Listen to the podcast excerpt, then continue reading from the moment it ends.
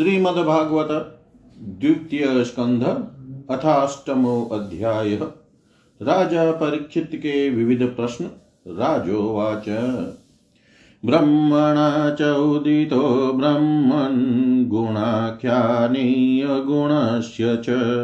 यस्मै यस्मै यथा प्राह नारदो देवदर्शन।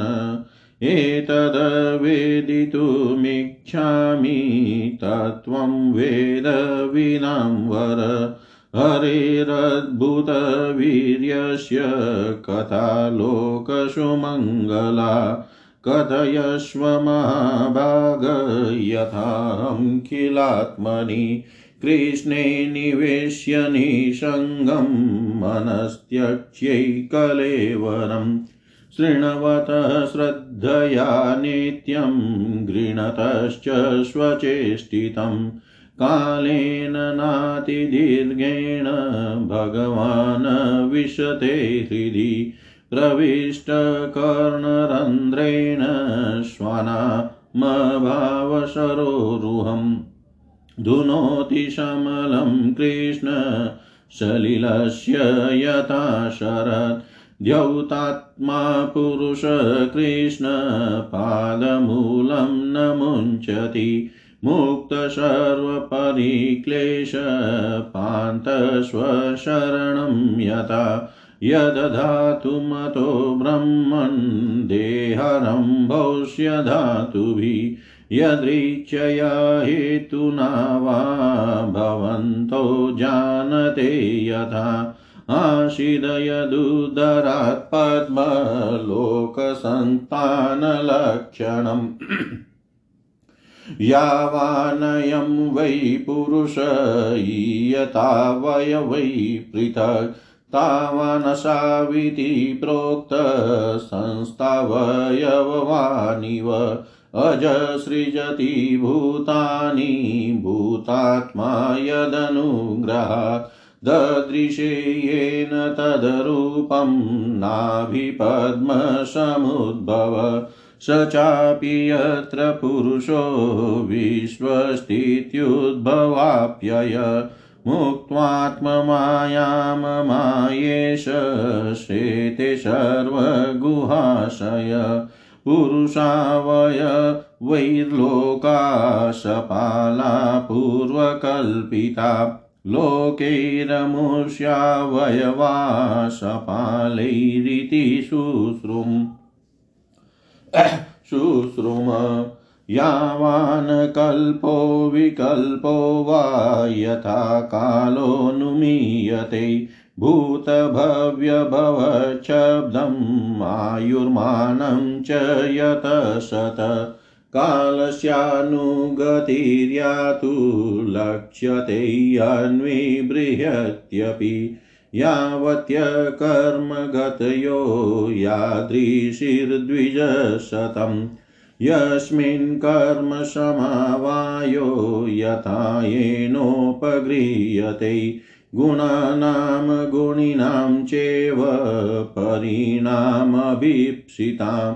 भूपातालककुव्योमग्रहनक्षत्रभूभृताम् शरीतसमुद्रद्वीपानां सम्भवश्चेतदोकसां प्रमाणमण्डकोशस्य बाह्याभ्यन्तरभेदत महतां चानुचरितं वर्णाश्रमविनिश्चय युगानि युगमानं च धर्मो युगे युगे अवतारानुचरितं यदाश्चर्यतमं हरे नृणां साधारणो धर्म सविशेषश्च यादृश श्रेणीनां राजसीनां च धर्मकृत्रेषु जीवताम् तत्त्वानां परिसङ्ख्यानं लक्षणं हेतुलक्षणं पुरुषाराधनविधिर्योगस्याध्यात्मिकस्य च योगेश्वरैश्वर्यगतिर्लिङ्गभङ्गस्तु योगिनां वेदोपवेदधर्माणाम्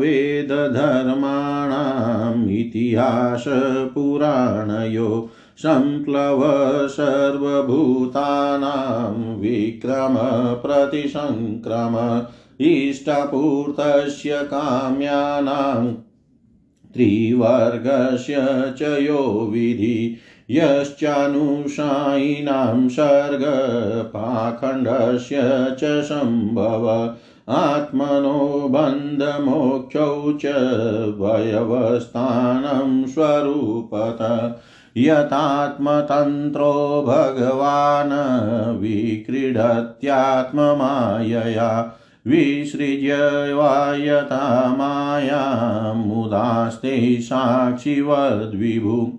सर्वमेतच्च भगवन्न पृच्छते मे अनुपूर्वश तत्त्वतो रहस्युदार्तुं प्रपन्नाय महामुने अत्र प्रमाणं हि भवान् परमेष्टि यथात्मभू। परे चेहानुतिष्ठन्ति पूर्वेषां पूर्वजै कृतं न मे अशवपरायन्ति ब्रह्मानशनादमि पिबतोऽच्युतपीयूषमन्यत्र कुपिताद्विजात् श्रुत्वाच स उपामन्त्रितो राज्ञा कथायामीति सत्पते ब्रह्मरातो वृषं प्रीतो विष्णुरातेन संसदि। प्राभागवतं नाम पुराणं ब्रह्मसंहितम् ब्रह्मणि भगवत प्रोक्तं ब्रह्मकल्प उपागते यद यत परीक्षीर यद यत परीक्षिदृशभपाण्डुनामनुपृच्छति आनुपूर्व्येण तत्सर्वाम् आख्यता आख्यातुमुपचक्रमे आनुपूर्वेण तत्सर्वम् आख्यातुमुपचक्रमे। जय जय श्रीमद्भागवते महापुराणे पारमहंस्यां संहितायां द्वितीयस्कन्धे प्रश्नविधि नामाष्टमोऽध्याय सर्वं श्रीशां सदाशिवार्पणम् अस्तु। ॐ विष्णवे नम, ॐ विष्णवे नम, ॐ विष्णवे नमः। अथाष्टमो अध्याय, राजा परीक्षित के विविध प्रश्न का हिंदी भावार्थ। राजा परीक्षित ने कहा, भगवान आप वेद वेताओं में श्रेष्ठ है। मैं आपसे यह जानना चाहता हूँ कि जब ब्रह्मा जी ने निर्गुण भगवान के गुणों का वर्णन करने के लिए नारद जी को आदेश दिया, तब उन्होंने किन किन को किस रूप में उपदेश किया? एक तो अचिंत्य शक्तियों के आश्रय भगवान की कथाएँ ही लोगों का परम मंगल करने वाली है। दूसरे देवर्षि नारद का सबको भगवत दर्शन कराने का स्वभाव है। अवश्य ही आप उनकी बातें मुझे सुनाइए। महाभाग्यवान सुखदेव जी, आप मुझे ऐसा उपदेश कीजिए कि मैं अपने आसक्ति रहित मन को सर्वात्मा भगवान श्री कृष्ण में तन्मय करके अपना शरीर छोड़ सकूँ। जो लोग उनकी लीलाओं का श्रद्धा के साथ नित्य श्रवण और कथन करते हैं, उनके हृदय में थोड़े ही समय में भगवान प्रकट हो जाते हैं। श्री कृष्ण कान के छिद्रों के द्वारा अपने भक्तों के भाव में हृदय कमल पर जाकर बैठ जाते हैं और जैसे शरद ऋतु जल का गंदलापन मिटा देती है, वैसे ही वे भक्तों के मनोमल का नाश कर देते हैं। जिसका हृदय शुद्ध हो जाता है, वह श्री कृष्ण के चरण कमलों को एक क्षण के लिए भी नहीं छोड़ता। जैसे मार्ग के समस्त क्लेशों से छूट कर घर आया हुआ पथिक अपने घर को नहीं छोड़ता। भगवान, जीव का पंचभूतों के साथ कोई संबंध नहीं है, फिर भी उस, इसका शरीर पंचभूतों से ही बनता है। तो क्या स्वभाव से ही ऐसा होता है अथवा किसी कारणवश आप इस बात का मर्म पूर्ण रीति से जानते हैं?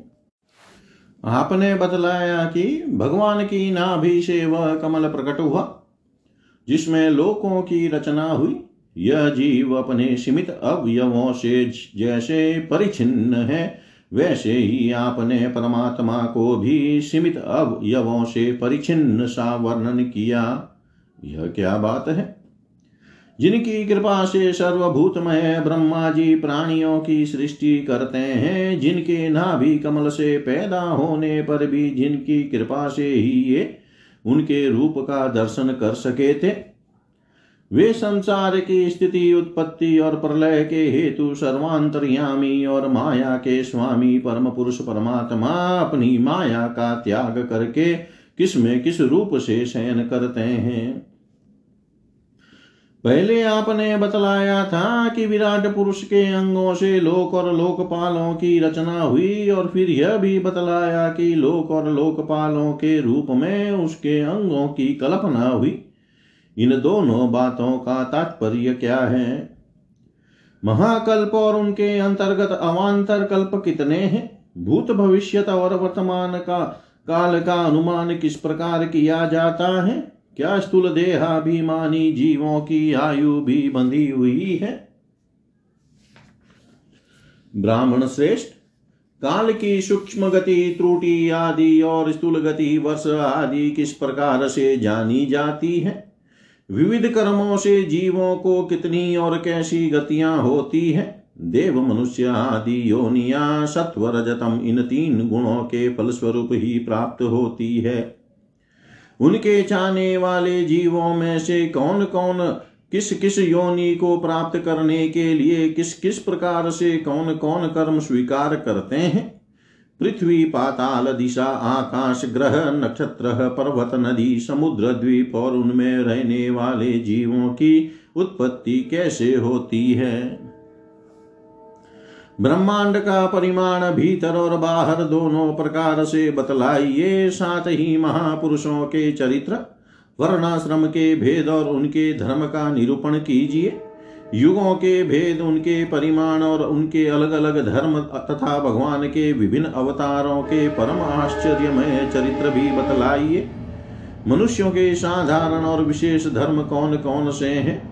विभिन्न व्यवसाय वाले लोगों के राजर्षियों के और विपत्ति में पड़े हुए लोगों के धर्म का भी उपदेश कीजिए। तत्वों की संख्या कितनी है, उनके स्वरूप और लक्षण क्या है? भगवान की आराधना की और अध्यात्म योग की विधि क्या है? योगेश्वरों को क्या क्या ऐश्वर्य प्राप्त होते हैं, तथा अंत में उन्हें कौन सी गति मिलती है? योगियों का लिंग शरीर किस प्रकार भंग होता है? वेद उपवेद धर्मशास्त्र, इतिहास और पुराणों का स्वरूप एवं तात्पर्य क्या है? समस्त प्राणियों की उत्पत्ति, स्थिति और प्रलय कैसे होता है? बावली, कुआ, खुदवाना आदि स्मार्त यज्ञ यज्ञ याग आदि वैदिक एवं काम्य कर्मों की तथा अर्थ धर्म काम के साधनों की विधि क्या है? प्रलय के समय जो जीव प्रकृति में लीन रहते हैं, उनकी उनकी उत्पत्ति कैसे होती है? पाखंड की उत्पत्ति कैसे होती है? आत्मा के बंध मोक्ष का स्वरूप क्या है और वह अपने स्वरूप में किस प्रकार स्थित होता है? भगवान तो परम स्वतंत्र है। वे अपनी माया से किस प्रकार क्रीड़ा करते हैं और उसे छोड़कर साक्षी के समान उदासीन कैसे हो जाते हैं? भगवान, मैं यह सब आपसे पूछ रहा हूँ। मैं आपकी शरण में हूँ। महामुने, आप कृपा करके क्रमशः इनका तात्विक निरूपण कीजिए। इस विषय में आप स्वयं भू ब्रह्मा के समान परम प्रमाण है। दूसरे लोग तो अपनी पूर्व परंपरा से सुनी सुनाई बातों का ही अनुष्ठान करते हैं। भ्रमण आप मेरी भूख प्यास की चिंता न करें। मेरे प्राण कुपित ब्राह्मण के साप के अतिरिक्त और किसी कारण से निकल नहीं सकते, क्योंकि मैं आपके मुखार विंद से निकलने वाली भगवान की अमृतमयी लीला कथा का पान कर रहा हूँ। सूत जी कहते हैं सौन का ऋषियों जब राजा परीक्षित ने संतों की सभा में, भगवान की लीला कथा सुनाने के लिए इस प्रकार प्रार्थना की, तब श्री सुखदेव जी को बड़ी प्रसन्नता हुई। उन्होंने उन्हें वही वेद तुल्य श्रीमद भागवत महापुराण सुनाया, जो ब्राह्म कल्प के आरंभ में स्वयं भगवान ने ब्रह्मा जी को सुनाया था। पांडु वंश शिरोमणि परीक्षित ने उनसे जो जो प्रश्न किए थे, वे उन सब का उत्तर क्रमशः देने लगे। जय जय श्रीमद्भागवते महापुराणे पारमहंस्यां संहितायां द्वितीयस्कन्धे प्रश्नविधिर्नामाष्टमोऽध्यायः। सर्वं श्रीशां सदाशिवार्पणम् अस्तु। ॐ विष्णवे नमः, ॐ विष्णवे नमः, ॐ विष्णवे नमः। श्रीमद्भागवत द्वितीय स्कंध अतः नवमो अध्याय ब्रह्मा जी का भगवत धाम दर्शन और भगवान के द्वारा उन्हें चतुश्लोकी भागवत का उपदेश श्री शुकुवाच आत्ममायामृते राजन् परस्यानुभवात्मन, न घटेतार्थसम्बन्ध स्वप्नद्रष्टुरिवाञ्जसा बहुरूप इवा भाति, मायया बहुरूपया, रममाणो गुणेष्वस्या ममाहमिति मन्यते।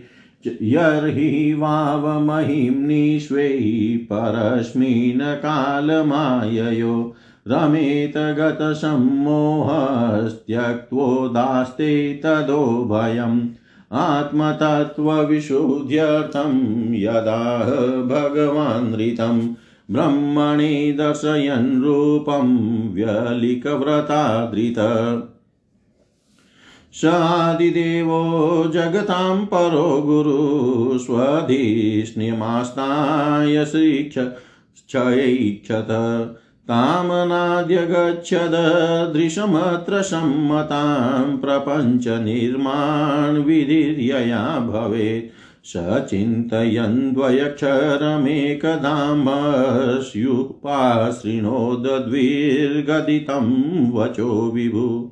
स्पर्शेषु यत् षोडशमेकविंशं निष्किञ्चनानां नृपयदधनं विदु।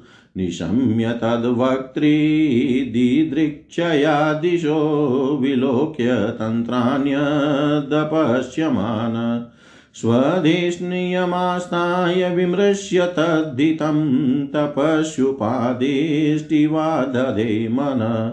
दिव्यं सहस्राब्दमोगदर्शनो जितानिलात्मा विजितेन् विजितो भयेन्द्रिय। अप्यतस्माखिललोकतापनं तपस्तपीयास्तपतां समाहित। तस्मै स्वलोकं भगवान् सभाजित। सन्दर्शयामास परं न यत्परं व्यपेतसंक्लेशविमो विमोहसाद्वशं स्वदृष्टवद्भिर्बुधैरभीष्टुतम्। प्रवर्तते यत्र रजस्तमस्तयो, सत्वं च मिश्रं न च कालविक्रम। न यत्र माया किमुता परे हरेर्नुव्रता, यत्र सुरासुरार्चिता, श्यामावदाता शतपत्रलोचना पिशङ्गवस्त्रा सुरुचसूपेशस सर्वै चतुर्बाहव उन्मिषन्मणि प्रवेकनिष्काम्भरणसुवर्चस प्रवालवैदूर्यमृणालवर्चस परिस्फुरतकुण्डलमौलिमालिन भ्राजिष्णुभिर्यपरितो विराजते। लसद्विमानावलिभिर्मात्मनाम्।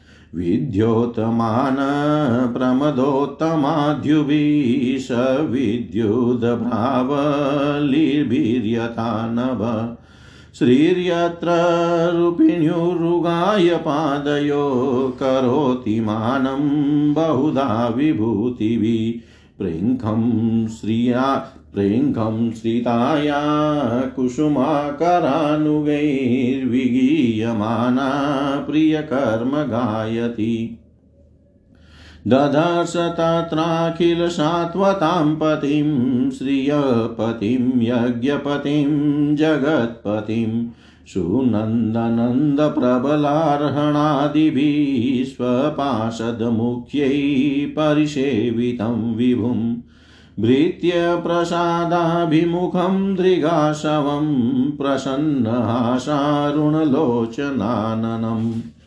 किरीटिनं, कुण्डलिनं, चतुर्भुजं, पीताम्बरं, वक्षसि, लक्षितं श्रिया।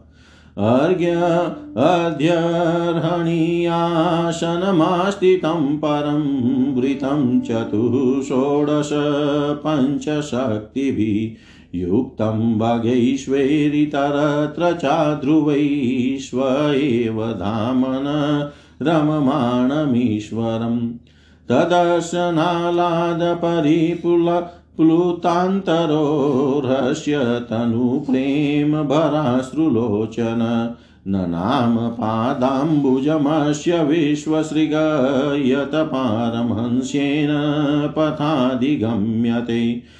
तं प्रीयमाणं समुपस्थितं तदा प्रजाविसर्गे निजशासनार्हणं बभाष बभाष ईशयेतस्मितशोचिषा गिरा प्रिय प्रियं प्रीतमना करे स्पर्शन्। श्रीभगवानुवाच।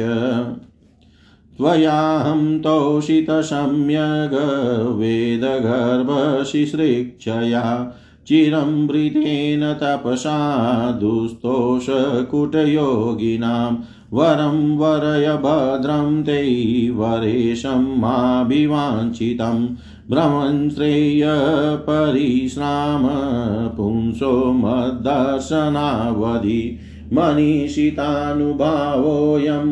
अमलोकावलोकनं यदुपसृत्य रहसि चकत परमं तप प्रत्यादिष्टं मया तत्र त्वयि कर्म विमोहिते तपो मे हृदयं साक्षादात्माहं तपसो नग सृजामि तपसैवेदं ग्रसामि तपसा पुनः बिभर्मि तपसा विश्वं वीर्यं मे दुश्चरं तप। ब्रह्मोवाच, भगवन् सर्वभूतानाम् अध्यक्षोऽवस्थितो गुहां। वेदया प्रतिरुद्धेन, प्रज्ञानेन चिकीर्षितं।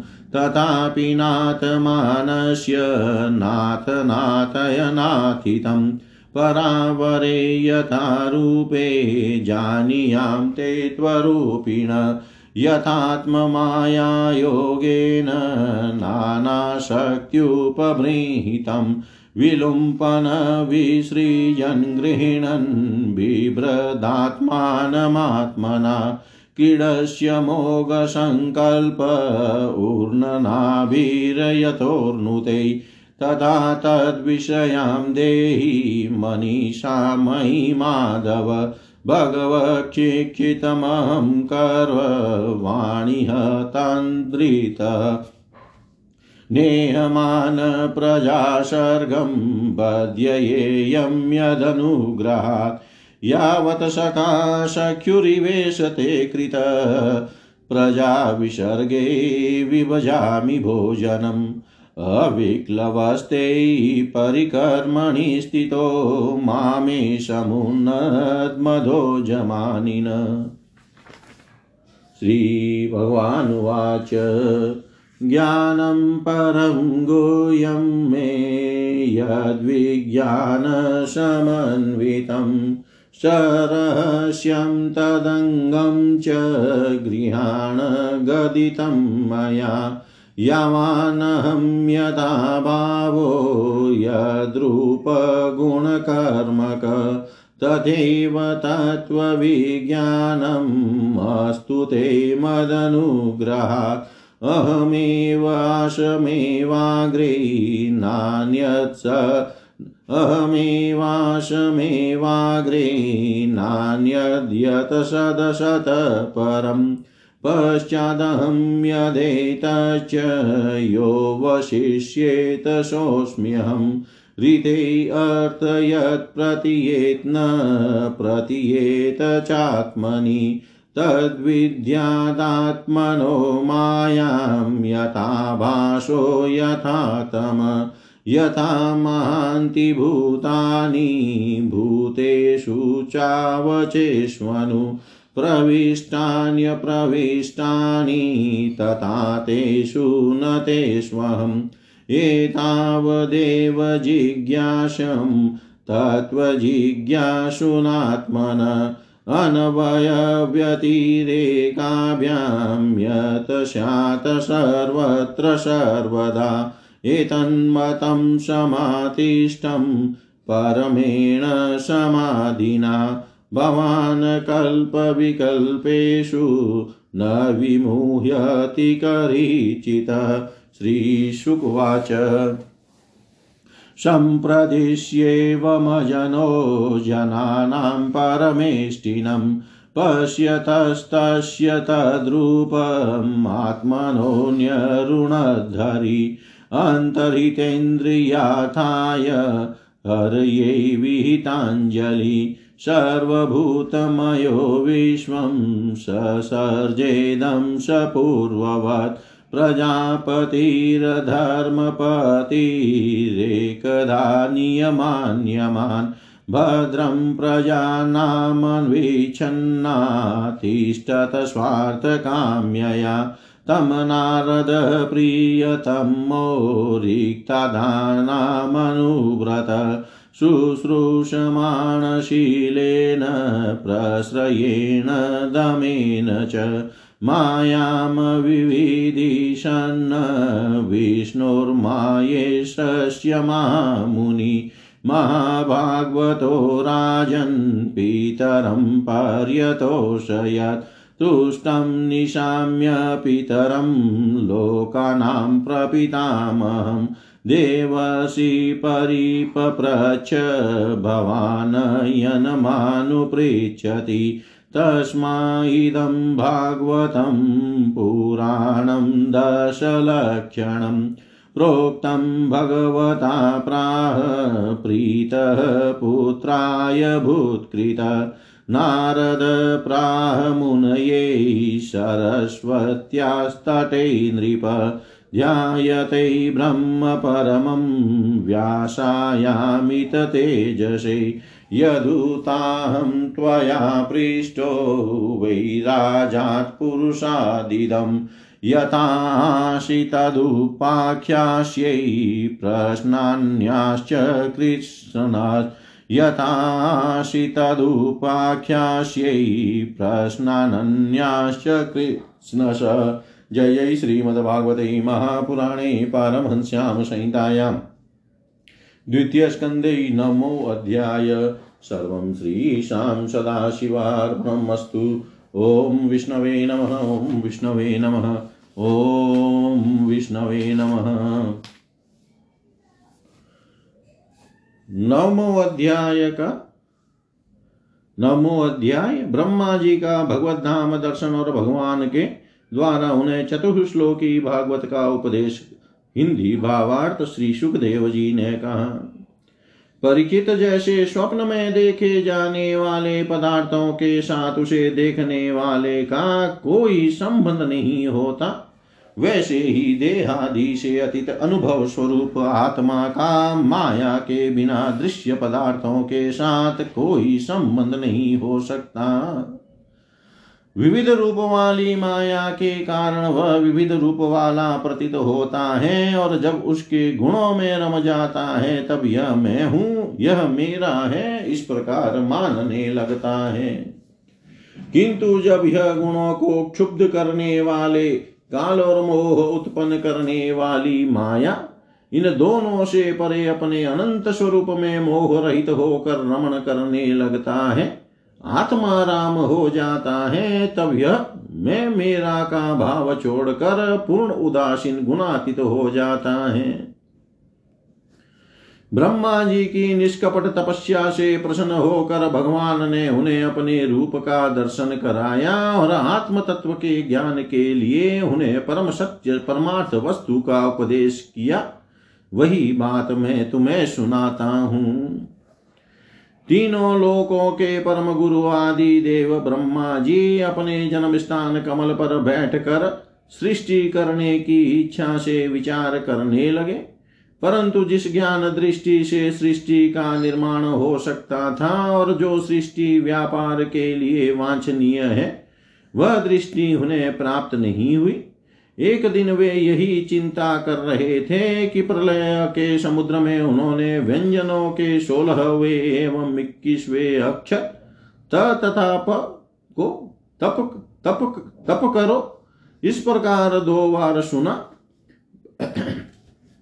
परीक्षित महात्मा लोग इस तप को ही त्यागियों का धन मानते हैं। यह सुनकर ब्रह्मा जी ने वक्ता को देखने की इच्छा से चारों ओर देखा, परंतु वहाँ दूसरा कोई दिखाई न पड़ा। वे अपने कमल पर बैठ गए और मुझे तप करने की प्रत्यक्ष आज्ञा मिली है, ऐसा निश्चय कर और उसी में अपना हित समझकर उन्होंने अपने मन को तपस्या में लगा दिया। ब्रह्मा जी तपस्वियों में सबसे बड़े तपस्वी हैं। उनका ज्ञान अमोघ है। उन्होंने उस समय एक सहस्र दिव्य वर्ष पर्यंत एकाग्र चित से अपने प्राण मन, कर्मेंद्रियों और ज्ञानेन्द्रियों को वश में करके ऐसी तपस्या की, जिससे वे समस्त लोकों को प्रकाशित करने में समर्थ हो सके। उनकी तपस्या से प्रसन्न होकर भगवान ने उन्हें अपना वह लोक दिखाया जो सबसे श्रेष्ठ है और जिससे परे कोई दूसरा लोक नहीं है। उस लोक में किसी भी प्रकार के क्लेश, मोह और भय नहीं है।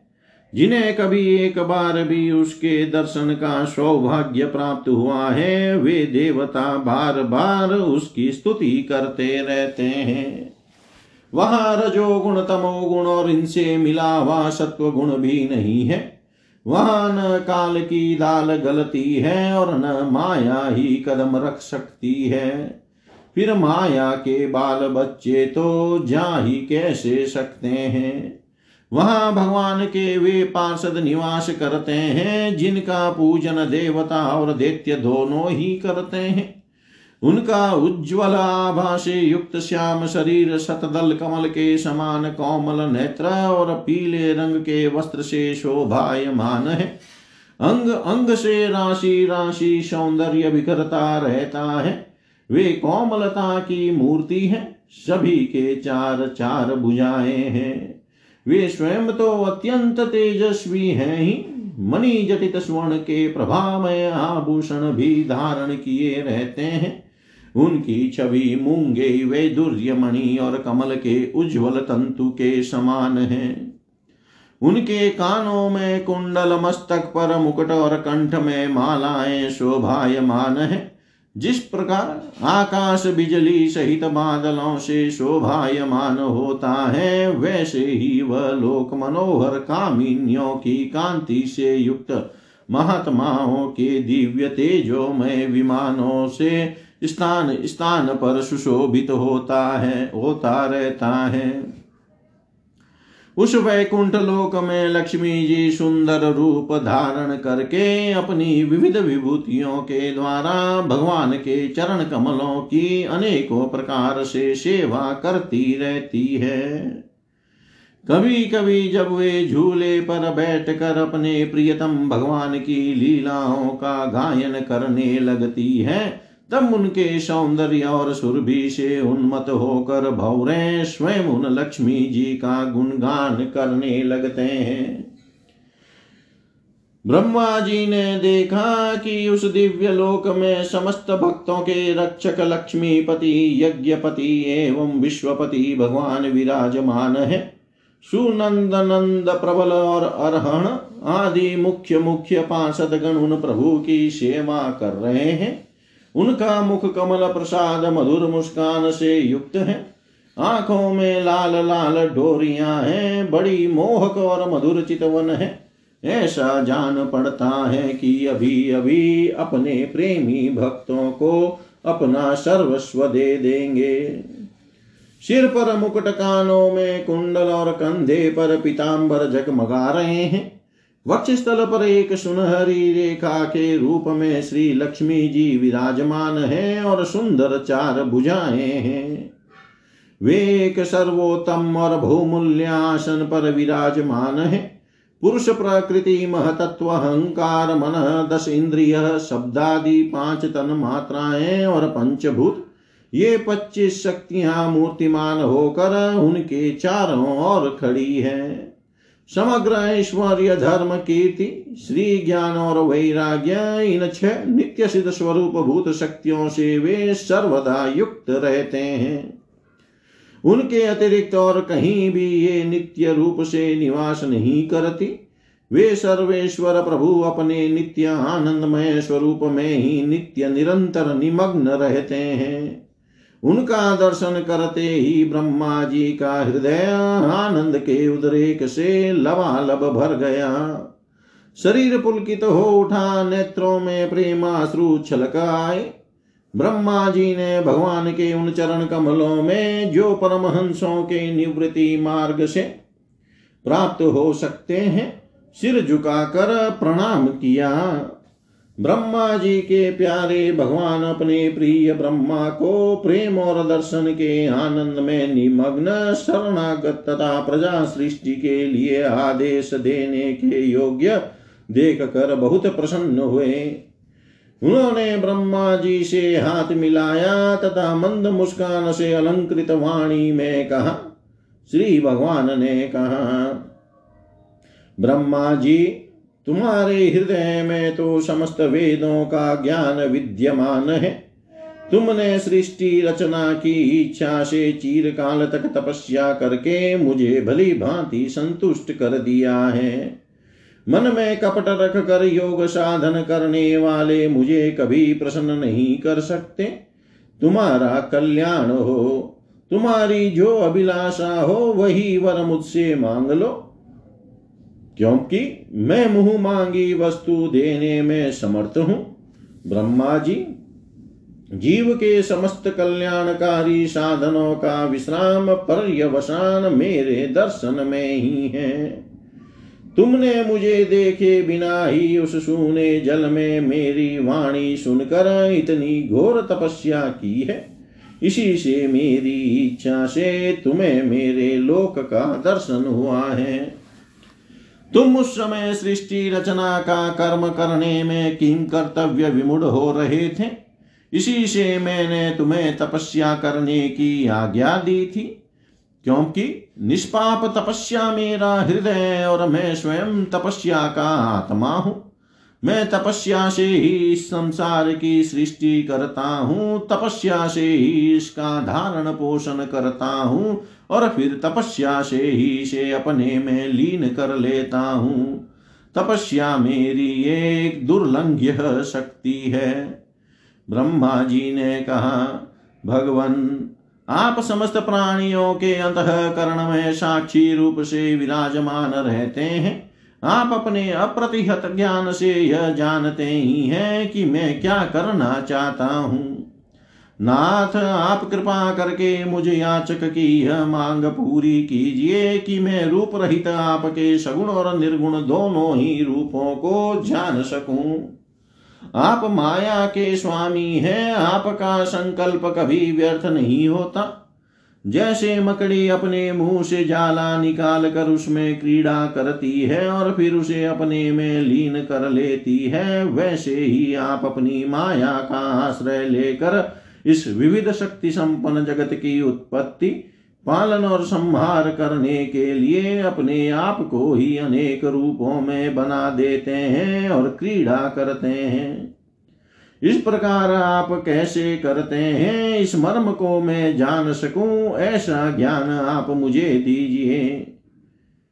आप मुझ पर ऐसी कृपा कीजिए कि मैं सजग रहकर सावधानी से आपकी आज्ञा का पालन कर सकूँ और सृष्टि की रचना करते समय भी कर्तापन आदि के अभिमान से बंध न जाऊँ।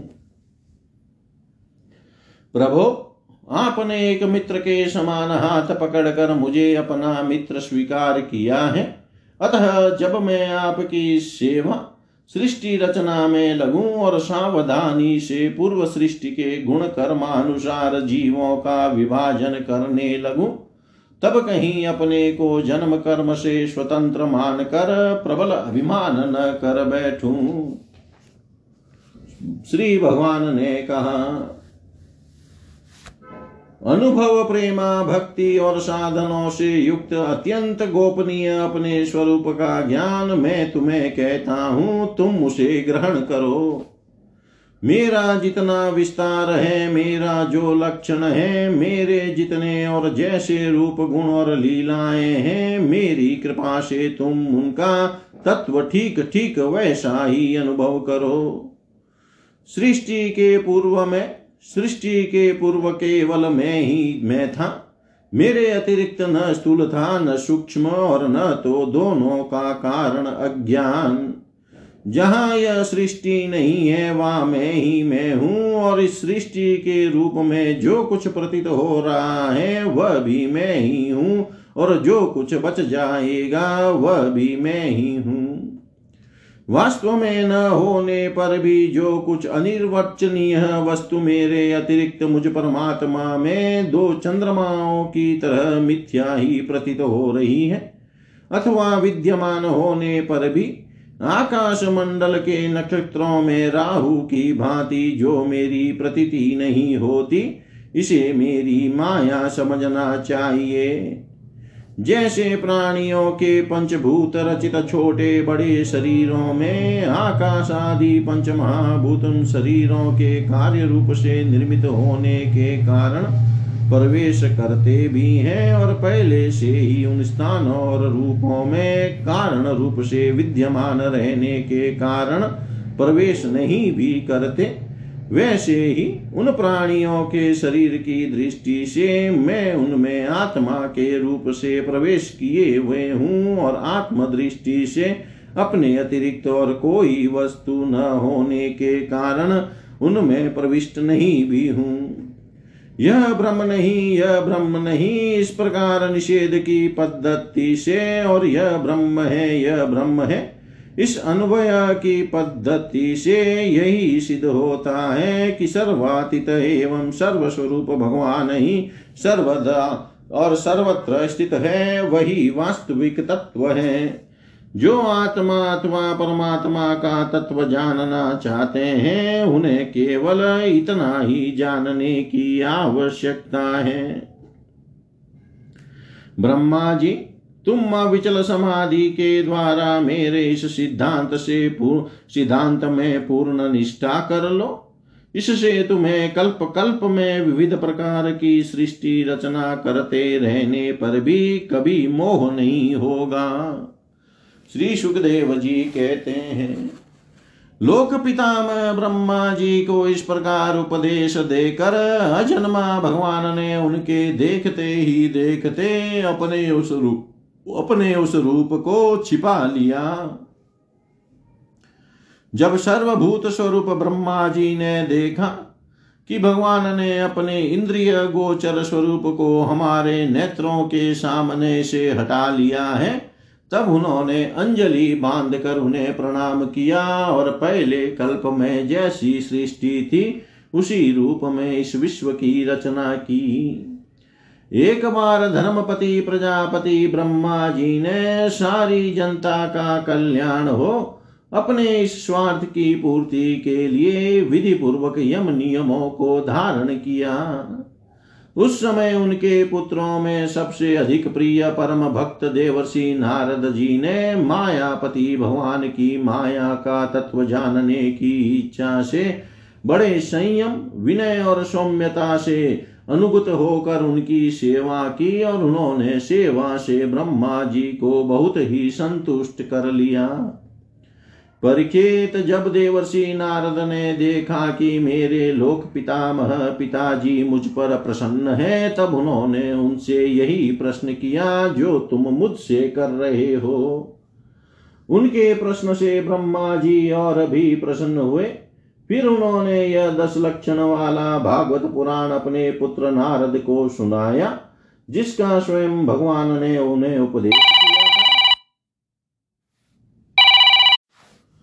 परीक्षित, जिस समय मेरे परम तेजस्वी पिता सरस्वती के तट पर बैठकर परमात्मा के ध्यान में मग्न थे, उस समय देवर्षि नारद जी ने वही भागवत उन्हें सुनाया। तुमने मुझसे जो यह प्रश्न किया है कि विराट पुरुष इस जगत की उत्पत्ति कैसे हुई, तथा दूसरे भी जो बहुत से प्रश्न किए हैं, उन सब का उत्तर मैं उसी भागवत पुराण के रूप में देता हूँ।